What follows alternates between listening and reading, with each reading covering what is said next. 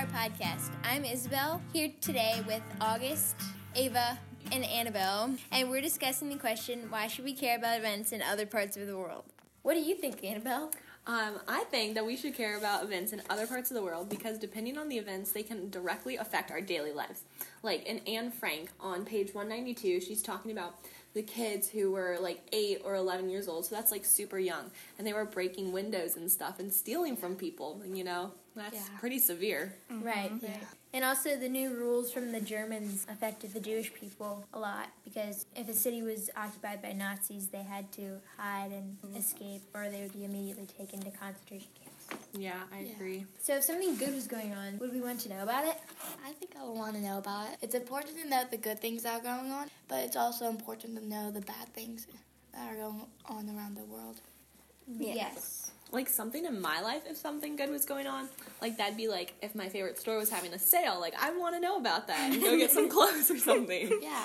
And it's like if you travel to a different country, you can learn about their culture and things that the specific country does differently than you do at home. But w- if something sad was going on, would you want to know about that too? I feel like I would because I would want to be prepared for the worst news instead of being surprised by it. But also, like, I might not want my kids knowing about it because they might get really sad. But also, I would want them knowing about it because then I could have a teachable moment. Yeah. Because if something sad was going on, it's important to know like what the mistakes we made in our past so we can learn from them in the future.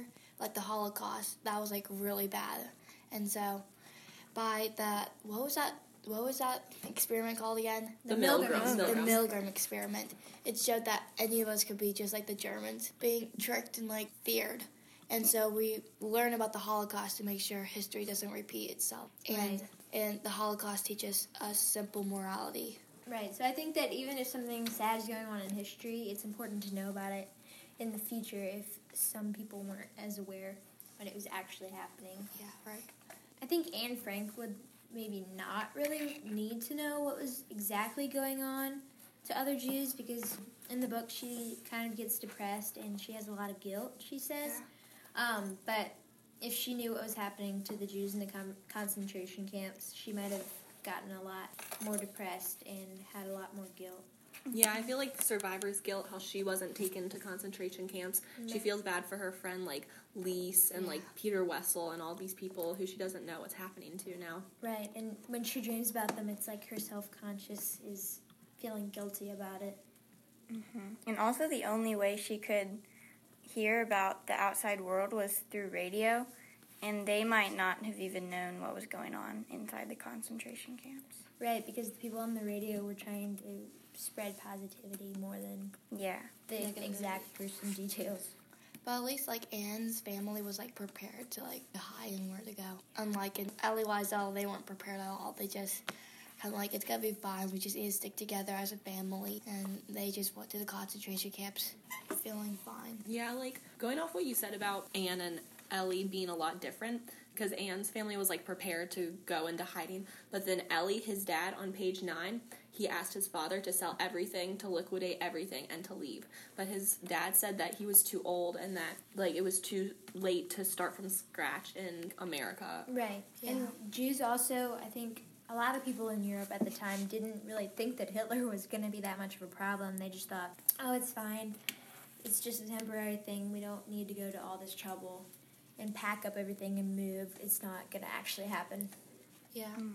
and like in the book, they kept on saying like like this whole entire time was so optimistic, and they thought everything would be fine. Right. I think part of the reason that they were so optimistic is the news that they were hearing from Miep and Ellie and from the radio was only the positive little bits, a little bit of negative, but mostly positive, just to keep their hopes up. Yeah. So Anne really cared about the events that were going on because it was really the only new and interesting thing that happened in the annex. So do you think that if we didn't care about any other events, we would feel isolated, uneducated, or disconnected?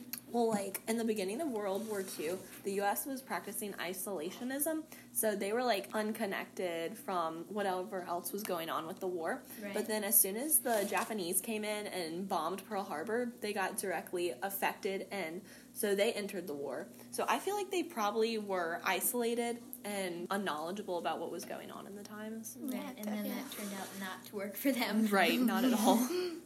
And kind of like the giver, because there was another society, but no one knew about it, and they were practicing isolation. Yeah. So I can understand why some people might want to be isolated out um, from outside the world because Anne Anne is like sick of the war and she has no business in being in it. She hates the war, and she says so that the bad is on the outside and the good is on the inside. And I keep on trying to find a way of becoming what I would like to be, and what I could be if there weren't any other people living in the world.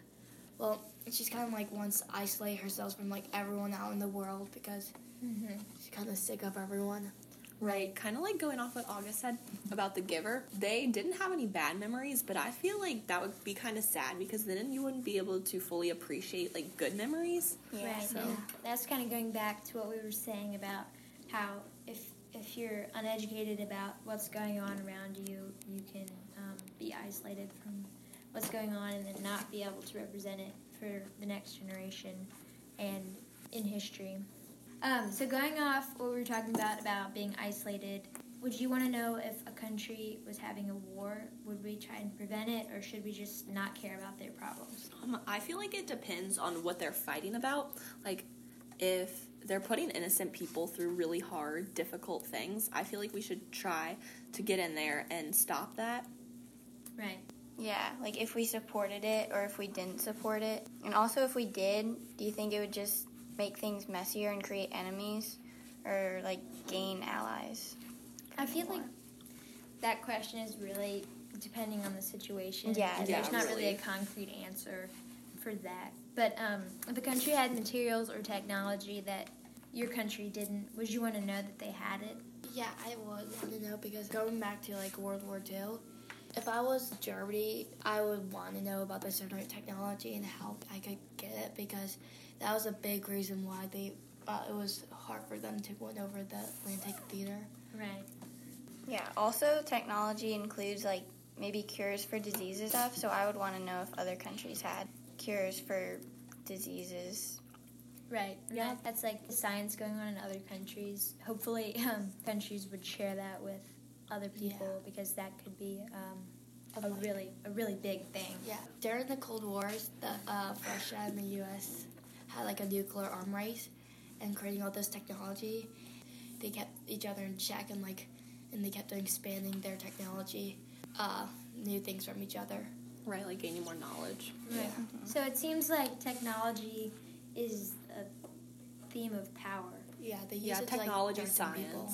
Technology, science, all the innovations. It just the country with the most seems like the Yeah. most powerful and the most with Yeah. the country with the most advantages.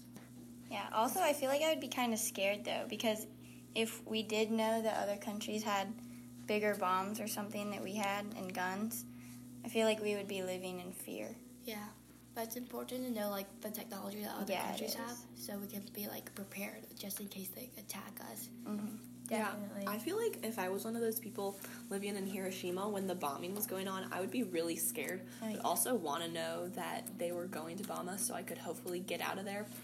Do you think that um, news agencies and the radio has a really great power over people because they can either make the people feel um, really hopeful or they can actually tell the people what's going on? Right. I feel like they do have a really big like grip on their audience and that if they send out fake news that can really like Yeah, confuse and like just mess things up. like in the Holocaust, like they made it so like Jews sounded like so they made like this the most bizarre like things about Jews. How, yeah, like they how they were Christ killers. Right, and especially for Anne Frank, she needed to know like what was actually happening because it directly affected her Yeah. on where the Nazis were on anybody was suspicious in the warehouse that she was living in. So, why do you think that it's important to learn about the Holocaust rather than other things in history? Because um, it's like it shows us what's bad and wrong. It shows us the real story. Like the Germans can like hide all this, the fact that like that they didn't like torture these Jews, but there it shows us like what the Jews had to live through. Right, and what you have to speak up for and stand up for. Yeah, standing up for like the Jews. Because, yeah, because the Jews, like, no, everyone's like quiet. No one said anything about them, like Right. Right. what they were doing to the Jews.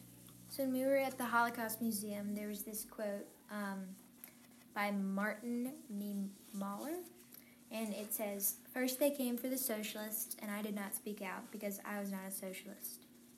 Then they came for the trade unionists, and I did not speak out because I was not a trade unionist. Then they came for the Jews, and I did not speak out because I was not a Jew.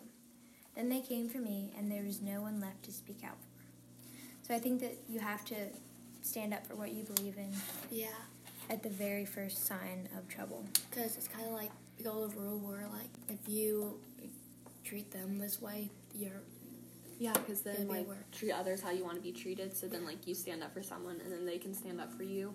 So you guys can kind of like you rebel against the authority. because you wouldn't be like want to be in the Jewish position, Jewish people. Right. You have to have like sympathy for other people. Yeah, because once you like watch people selectively take away other people's freedom, and you just stand quiet and don't say anything, they could take away your freedom any day. and No one will stick up for you. hmm And this was such a terrible event, and we definitely wouldn't want it to happen again. Just like how we don't want history to repeat itself. Yeah, definitely learning from our mistakes. All right, thank you very much for listening, and thanks to Annabelle, August, and Ava for speaking today.